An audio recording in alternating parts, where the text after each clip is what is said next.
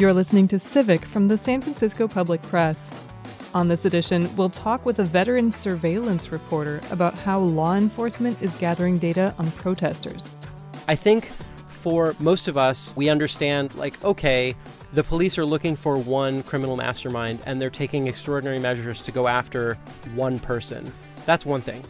It's an entirely different thing when people are peacefully assembling and the government is using something like a license plate reader or a drone or uh, something else that can monitor who is there, whether that's through facial recognition, whether that's through a device that's capturing data off of cell phones, whether that's something else that we can't even imagine yet. I'm Laura Wenus, and this is Civic.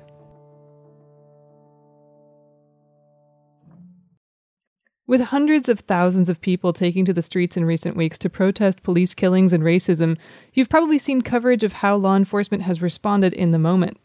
But law enforcement also gathers information. I talked with Cyrus Farivar, a reporter on the Tech Investigations Unit of NBC News in San Francisco and author of Habeas Data. He's covered some recent cases in which law enforcement surveillance of social media posts about protests has resulted in real life enforcement actions.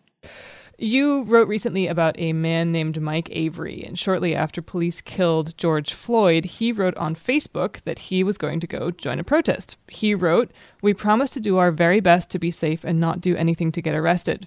Then he got arrested by the FBI. Why? What happened there? Great question. Um, yeah, so Mike Avery uh, was a is apparently a pretty well known uh, political activist in St. Louis, in and around St. Louis, and he um, is somebody who has been turning out to protest after protest for years, you know, going back to to at least uh, the days of, of Ferguson uh, a few years back. Um, and yes, as you say, he was arrested by the FBI. Uh, th- he was indicted uh, on federal criminal charges uh, under 18 United States Code Section 2101, which, as I'm sure everybody knows, is the as I'm sure everybody knows is the uh, what's called the Anti-Riot Act, which is a law that, frankly, I had never even heard of until uh, just a few weeks ago. So the Anti-Riot Act is a federal law that I had never even heard of until a few weeks ago, and it was what got my attention was the fact that this was a person, Mike Avery, who had, you know, drawn the ire of federal authorities so much so that he was indicted based solely on what he said, right? Not on what he actually did. He wasn't accused of assault. He wasn't accused of, of anything else. He was just accused of things that he said on Facebook. I sort of wondered out loud, and uh, you know, you can go and find. I think I, I asked this question on Twitter, like, is this normal for people to be charged with this law? Uh, and the answer is no, it's not normal. Uh, according to one law professor I spoke to at uh, St. Louis University, um, it's very unusual for this law to be used. It's only been used a handful of times uh, over the last half century, uh, and Mr. Avery, unfortunately, was uh, one of the you know recent wave of, of people to be caught up in the in the you know in the eyes of the Department of Justice. I will say that Mr. Avery's story has something of a happy ending in the for him at least in the fact that the charges were suddenly dropped. So the Department of Justice uh, in its infinite wisdom, has decided that uh, it did not want to bring a case against Mr. Avery after all. Um, at my last check, there were, however, three other defendants um, in other parts of the country that continue to face uh, similar charges on one sole count of violating this thing called the Anti Riot Act. Yeah, I'm glad that you brought that up because I did want to ask about that. He's one of four people you found across the country who's been indicted indicted on charges based only, if I read this correctly, on social media posts. So, so really just what yeah. they said on the internet.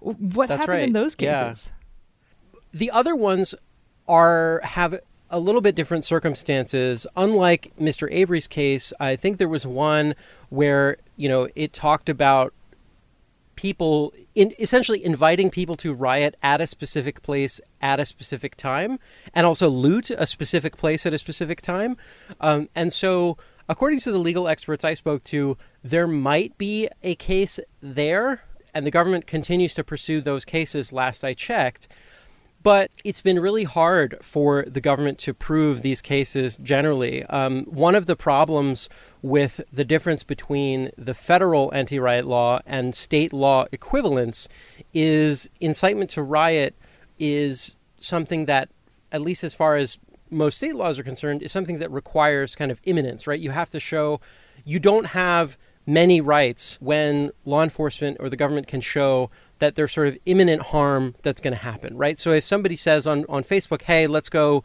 rob this store tomorrow at five or whatever, then, you know, they can show that that potentially violates the First Amendment. But so we'll see, you know, even in the case of there were some some white supremacists people may remember there was this group called rise above movement these guys mm-hmm. from southern california uh, even in their case um, where they were they were also indicted under uh, under the Anti-Riot Act uh, and another charge as well under a different law.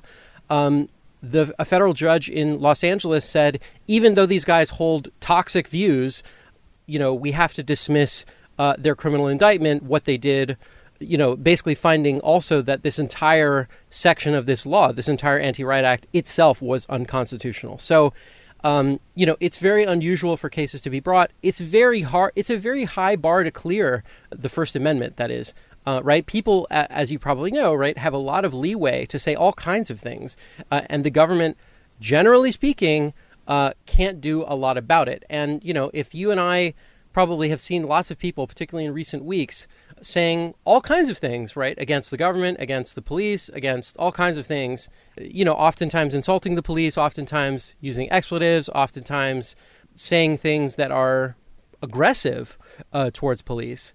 And all of that is protected under the First Amendment. So, um, so yeah, we don't have a full picture as to why the Department of Justice now has decided to invoke uh, the Anti-Riot Act in ways that they haven't done or haven't done to this degree um, until now. It's not clear whether that's something that uh, Bill Barr, the new Attorney General under Trump, um, has decided to take on on his own, um, or or if U.S. attorneys in different parts of the country took it upon themselves, or maybe both. Um, we don't really know. There's a lot of unanswered questions.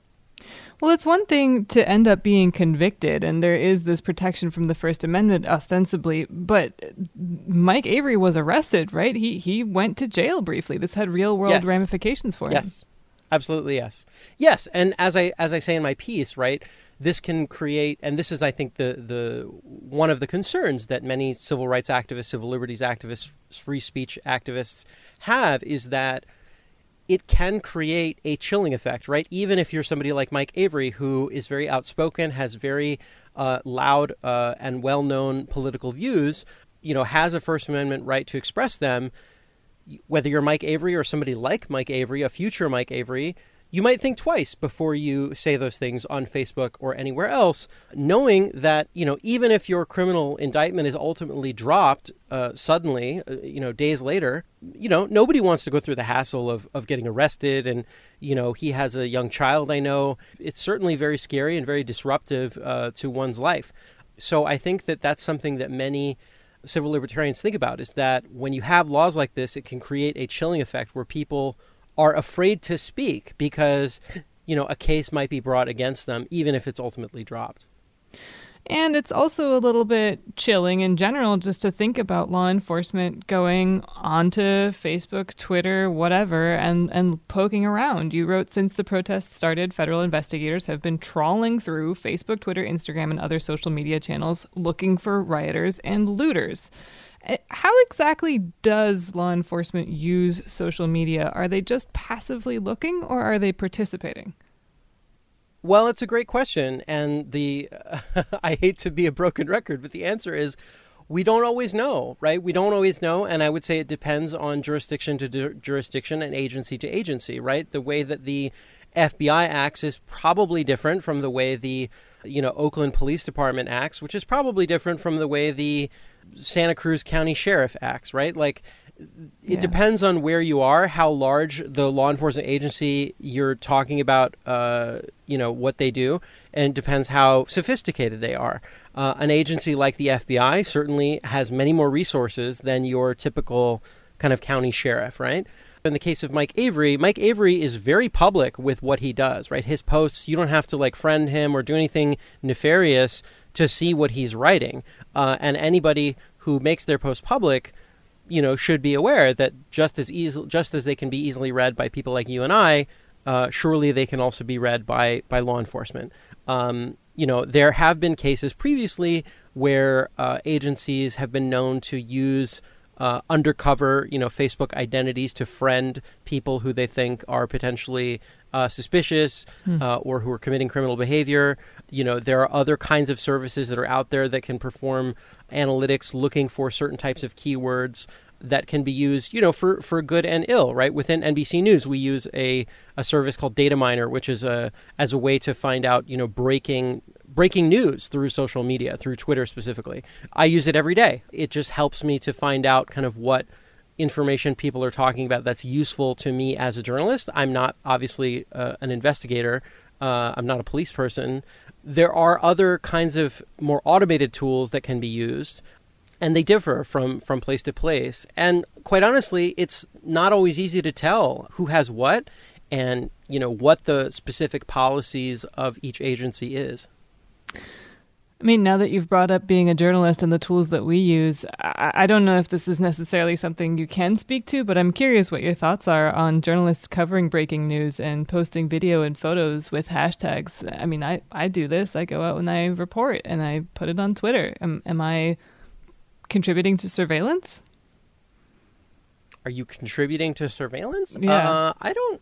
I, I don't think so. Um, I, I don't think so. I think that that surveillance, as we would understand it, uh, a kind of watchful monitoring action taken by a government agency for the purpose of, you know, investigating potential criminal behavior, to me is very different than what you and I do, what what, what journalists do. We we talk to people, we collect information, and then our aim is not to to find criminals. Our aim is to inform the public and tell people what we have learned. Mm-hmm. Uh, that that's what our that's what our objective is at the end of the day. Sometimes that means talking to criminals, but a lot of times it doesn't. A lot of times it just means talking to regular people and, and hearing what they have to say and trying to distill what they're doing and whether we're you know quoting people recording audio recording video using hashtags like i don't i don't think of that as as surveillance and certainly you know i think one of the things that any certainly any journalist that I know does is that they try to be respectful of people's wishes and try to be respectful of people's you know consent right? Nobody ever is under any obligation to speak to to a journalist certainly not to me right? If people say they don't want to talk to me that's fine i move on. It's mm-hmm. it's not not a big deal. You know if you are under surveillance by a government agency probably you don't know it or at least it's it's maybe hard for you to tell. Uh, and I think that's one of the things that's so potentially uh, insidious about about government surveillance is that people don't know it's happening. People don't know what information is being collected. It's very obvious when you or I walk up to somebody with a microphone or a notepad or an iPhone or or whatever, and say, "Hey, I'm a reporter with organization X, and we'd like to talk to you about you know topics A, B, and C." Uh, it's very obvious what we're doing, right? But right. if a if a government drone or helicopter or some other type of, of specialized equipment is present over a protest or near a protest or in other in some other sort of scenario it's very hard i think for regular people to be able to know this is what they're doing this is the type of information this is the the thing that's being collected mm-hmm. um, you know so yeah uh, i think i think that that the very short version is I don't think what we're doing is surveillance. well, we've just talked a lot about things people put out there publicly. Let's talk a bit about what we actually want to keep private. You wrote about a, a sure. bill that uh, Republican senators introduced this week that would codify lawful access, and that's access to people's yeah. encrypted devices by law enforcement. What kind of access would this bill grant and to whom? Well, it's interesting because, uh, you know, for the past several years, and arguably at least for the last quarter century, there's been this ongoing, uh, you could call it a debate, you could call it a cat and mouse game, you could call it uh, lots of things, but there's been this kind of back and forth between the abilities of you know technology and, and the sophistication of specifically what we call strong encryption, uh, the the way for our devices to be encrypted in a sophisticated way that makes it very difficult for whether it's the government or whether it's some you know random hacker on the internet or you know your nosy neighbor uh, to to intercept. In 1993, when there was some initial discussion of this, encryption was much less sophisticated than it is now. Certainly, that long predated smartphones, that long predated strong encryption availability, you know, to the masses. Here we are, 20 plus years later, and we now, I think most of us carry pretty sophisticated, tiny little computers in our pocket that have strong encryption enabled by default. However, in some instances, it's difficult for the government to access their to access those devices, right? So so here's the argument that government makes is this. Let's say I get arrested and I have my phone. They they think that I'm committing some massive financial fraud and they think that there's evidence of my my financial fraud on my phone. Uh, so they go to a judge and they say, "Hey, judge, uh, we think Cyrus is a is a mastermind financial criminal. Um, we would like to search his phone. Here's why. Uh, here's the probable cause." The judge says, "Yep, that's great. Go search the phone." Um, if I don't consent to the phone being searched, uh, they can they can take my phone. But depending on what type of phone I have, and depending when they actually do the search, they may or may not be able to get to actually get into the phone. Right? You may remember a few years back there was this famous kind of showdown between Apple and uh, the FBI over. Mm-hmm a phone that was seized uh, in San Bernardino by this guy, uh, Syed Rizwan Farook, the, the guy who shot up the San Bernardino County of Public Health uh, Christmas party where, where he worked. Um, and the government had his iPhone and they wanted to get into it. But due to the encryption on that phone and due to the particular model and, and firmware version number that he had on his phone, they were unable to do that. And so there was this big legal showdown where they went to Apple and they said, "Hey, we want you to re-engineer your software and break the digital lock on this thing so that we can get into this phone, you know, figure out what this guy, you know, had on his phone and what, what he was doing."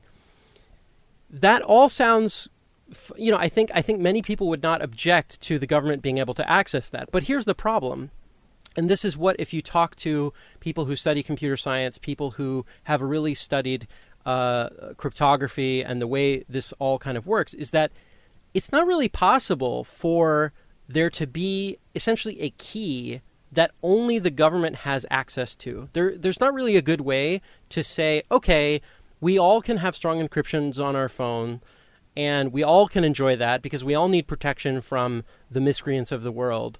Uh, but under special circumstances, the government can have access to this to this special key. Encryption just doesn't work like that. This is often referred to as key escrow, right? Like a like as if a key, a physical key, were being held in escrow by like a trusted, you know, third party or something. Encryption just doesn't work like that. The government basically says, "Hey, all you smart computer science people, you need to figure this out." And you know, the I would say the overwhelming consensus in the computer science community is this is not possible to do there are again depending on which versions of what software and which versions of what phones you have the government already has devices uh, they're often referred to as as digital forensics devices. They're made by companies like Cellebrite there's another one called uh, Graykey and Grayshift. There are a few others uh, where they can literally plug a phone in and try to break the encryption and grab all the data off the phone and search it for the purposes of a criminal investigation. So when the government says now that they want lawful access, they want to essentially circumvent this whole cat and mouse game that I'm talking about, where sometimes the government has the upper hand and sometimes, you know, Apple and Google have the upper hand, depending on which version of the software that you have.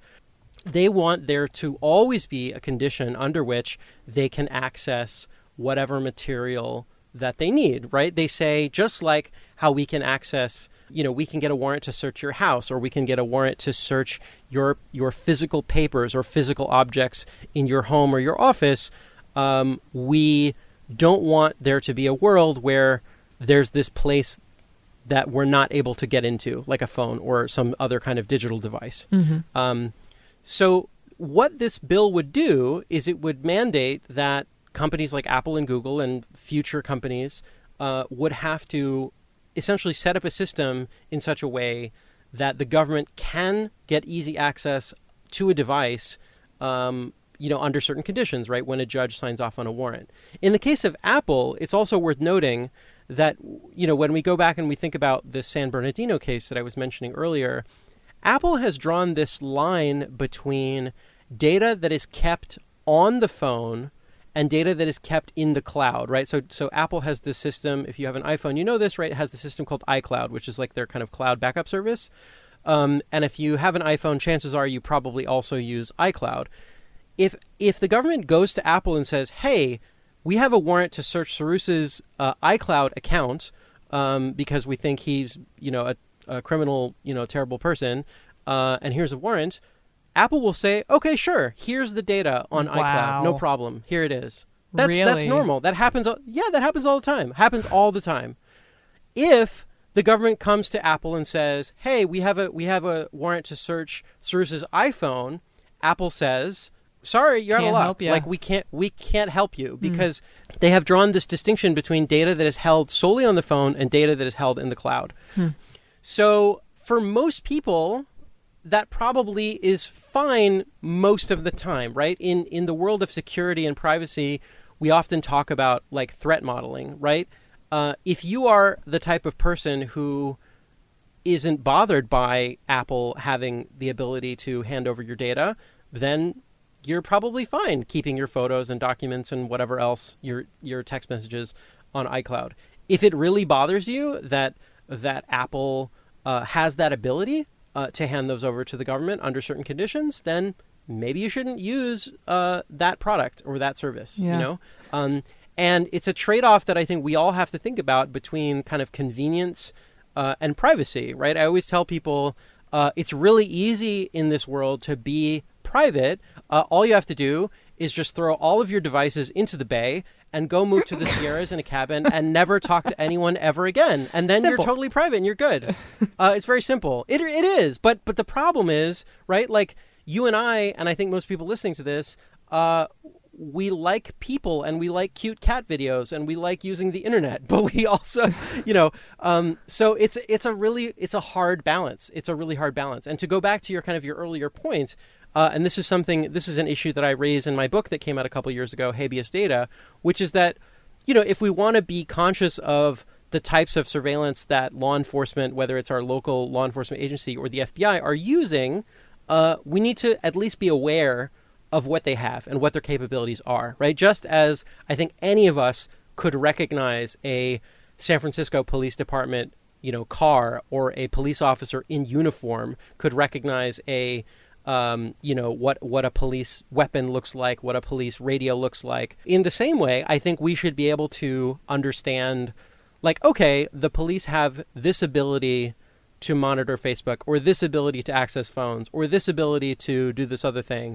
And we should just all just be just understand that and be aware of that. And often it's the case with sophisticated types of surveillance, whether it's online monitoring or you know digital forensics. I think most people, including you know people whose job it is is to you know monitor the police, right, the city council or Congress or whatever, just don't, right? I think most of, most of the time they don't have a good understanding of the capabilities that that law enforcement has. I'm speaking with Cyrus Farivar, a reporter on the Tech Investigations Unit of NBC News in San Francisco. So, with this lawful access bill, I mean, it sounds like we're talking about just criminal masterminds here or, or potentially terrorists, but you talked with Andrew Crocker at the Electronic Frontier Foundation, and, and he said it's this law, it's blind to the fact that as millions of us march in the streets and shelter in place, we've never been more dependent on secure communications and devices. Is there potential fallout for demonstrators in here? Absolutely, I think there's potential fallout. I mean, I think, you know, when we talk about surveillance, I think it's really important for us to think about what kinds of surveillance we're we're referring to and how easy it has been and is becoming and will continue to to get uh, for the government to conduct mass surveillance. I think for most of us, you know, we understand like okay, the police are looking for one criminal mastermind and they're taking extraordinary measures to go after one person. That I think, you know, if they have good reason, they've gone to a judge has signed off on it, you know, a grand jury has has uh, uh, allowed an indictment to go forward. Like like okay, we have checks in the system to go after a person or a small group of people. That's one thing. It's an entirely different thing when you know people are peacefully assembling as the Constitution allows, to protest the government, right? That's also part of the First Amendment, right? Petitioning for redress of grievances, whether it's in front of the Oakland City Hall or in front of the police headquarters or whatever else. And the government is using something like a license plate reader or a drone or uh, something else that can monitor who is there, whether that's through facial recognition, whether that's through a device that's capturing data off of cell phones, whether that's something else that we can't even imagine yet. I think that is the sort of nightmare scenario for many people who think about privacy is that if you take away people's ability to be anonymous and speak kind of publicly as a large group and the government can just go to a can go to a judge and say, okay, we want to bust into the phones of you know these 200 people or whatever and has the ability to do that whereas now there's a few more kind of roadblocks in place i think that's a potentially more troubling scenario well, I'm glad that you brought up all these technologies and, and just the general like environment of surveillance. I, I have another question for you where I suspect the answer may be it's on a case by case basis and we cannot know. But something that I also asked the Electronic Frontier Foundation and two Stanford students who've been creating a map of surveillance technology and use by law enforcement in the Bay Area is uh, there's so much tech available to law enforcement. Like what you mentioned, license plate readers, drones, shot spotters, body cameras what happens with the data that's gathered by these technologies once it's in law enforcement's hands? Like, why do they want it? Well, I think that's a great question. I think that the that the argument that law enforcement would make is it helps us solve crimes. And I'm sure that it does, right? Take license plate readers, right? License plate readers I've been writing about for many, many years. Mm-hmm. License plate readers, for people who don't know, are specialized cameras that are typically mounted on top of police cars and they're designed to do one thing and do one thing extremely well, which is to capture license plates. And they do this at incredible speeds. Uh, they can capture plates at up to speeds up to 60 plates per second.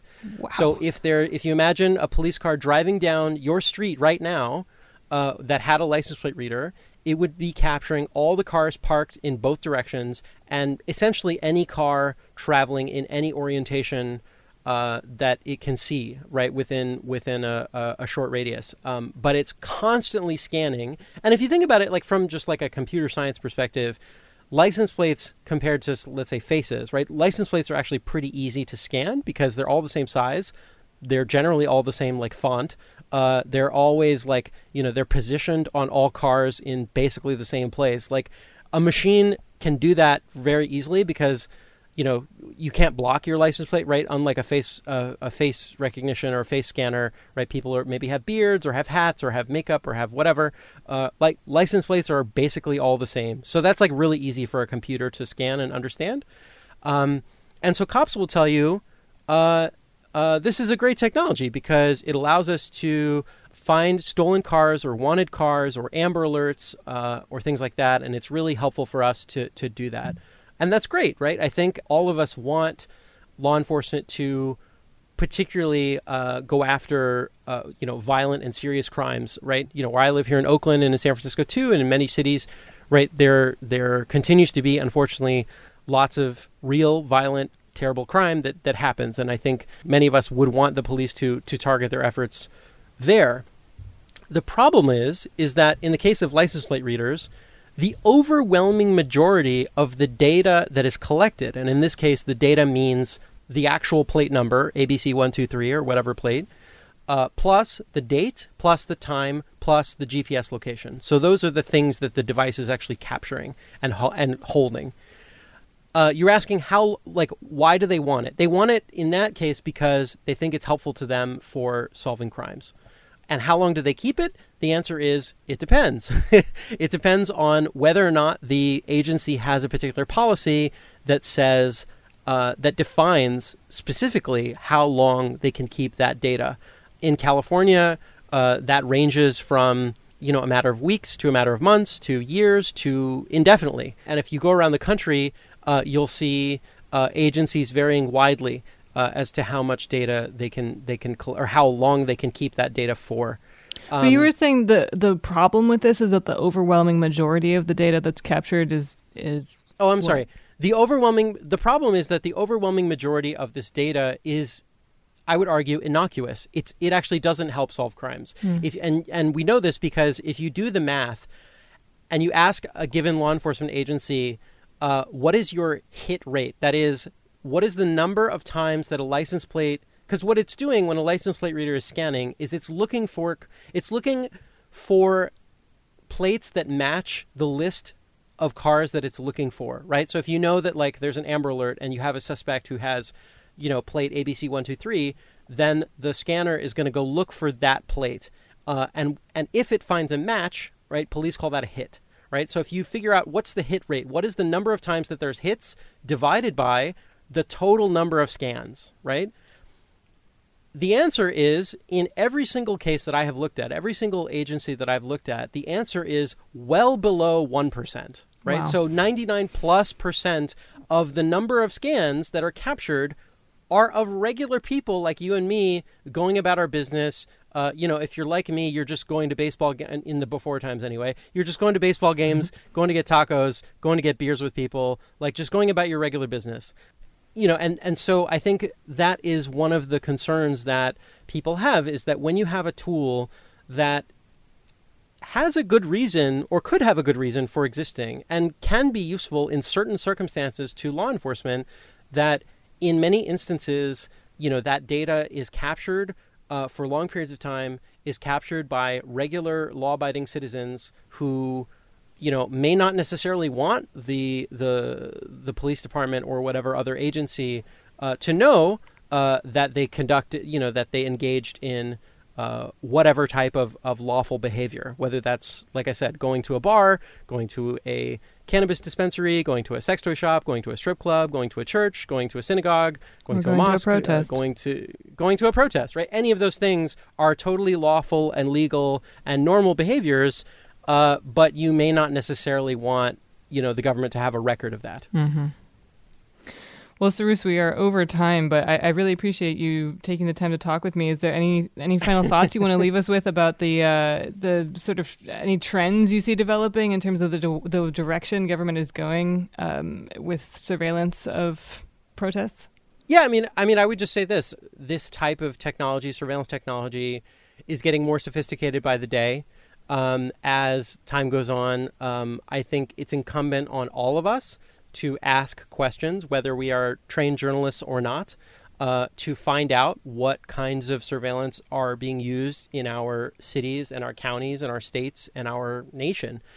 And I would implore people, if they haven't done so already, if they're concerned about these issues, to connect with you know advocacy advocacy organizations. You mentioned the Electronic Frontier Foundation. There's also the American Civil Liberties Union. Uh, here in Oakland, there's something called Oakland Privacy. There are many activist groups all over the Bay Area and beyond that are very concerned with these issues. And I would encourage people to uh, you know link up with those groups. And um, if one doesn't exist, you know see if maybe you can you can start your own. And also, I always encourage people to if you don't know what type of surveillance technology is used in the city or county where you live, uh, find out. File a public records request. This is a thing that anybody can do. You don't have to be a journalist. You don't have to be a lawyer. You don't have to have any special powers. Uh, you can just do it. Um, you could ask for, uh, you know, all purchase orders of drones by your county sheriff within the last five years is a thing that you could ask for. Um, you could ask for uh, you know, all the instances in which uh, you could ask for, as I did, um, you know, all of the data collected by license plate readers, if that city or county has one. Um, you could ask for, you know, body camera footage. There's all kinds of things that you can ask for uh, that should be available under public, under state or federal public records law. Um, so that's something that I always just encourage people to do um, if they are, you know, interested in really digging into what is actually uh, in their community. Well, thanks again for taking the time to talk with me. I appreciate it. My pleasure. That was Cyrus Farivar, a reporter on the Tech Investigations Unit of NBC News in San Francisco and author of Habeas Data. Read his reporting at nbcnews.com. I'm Laura Wennis, and you've been listening to Civic.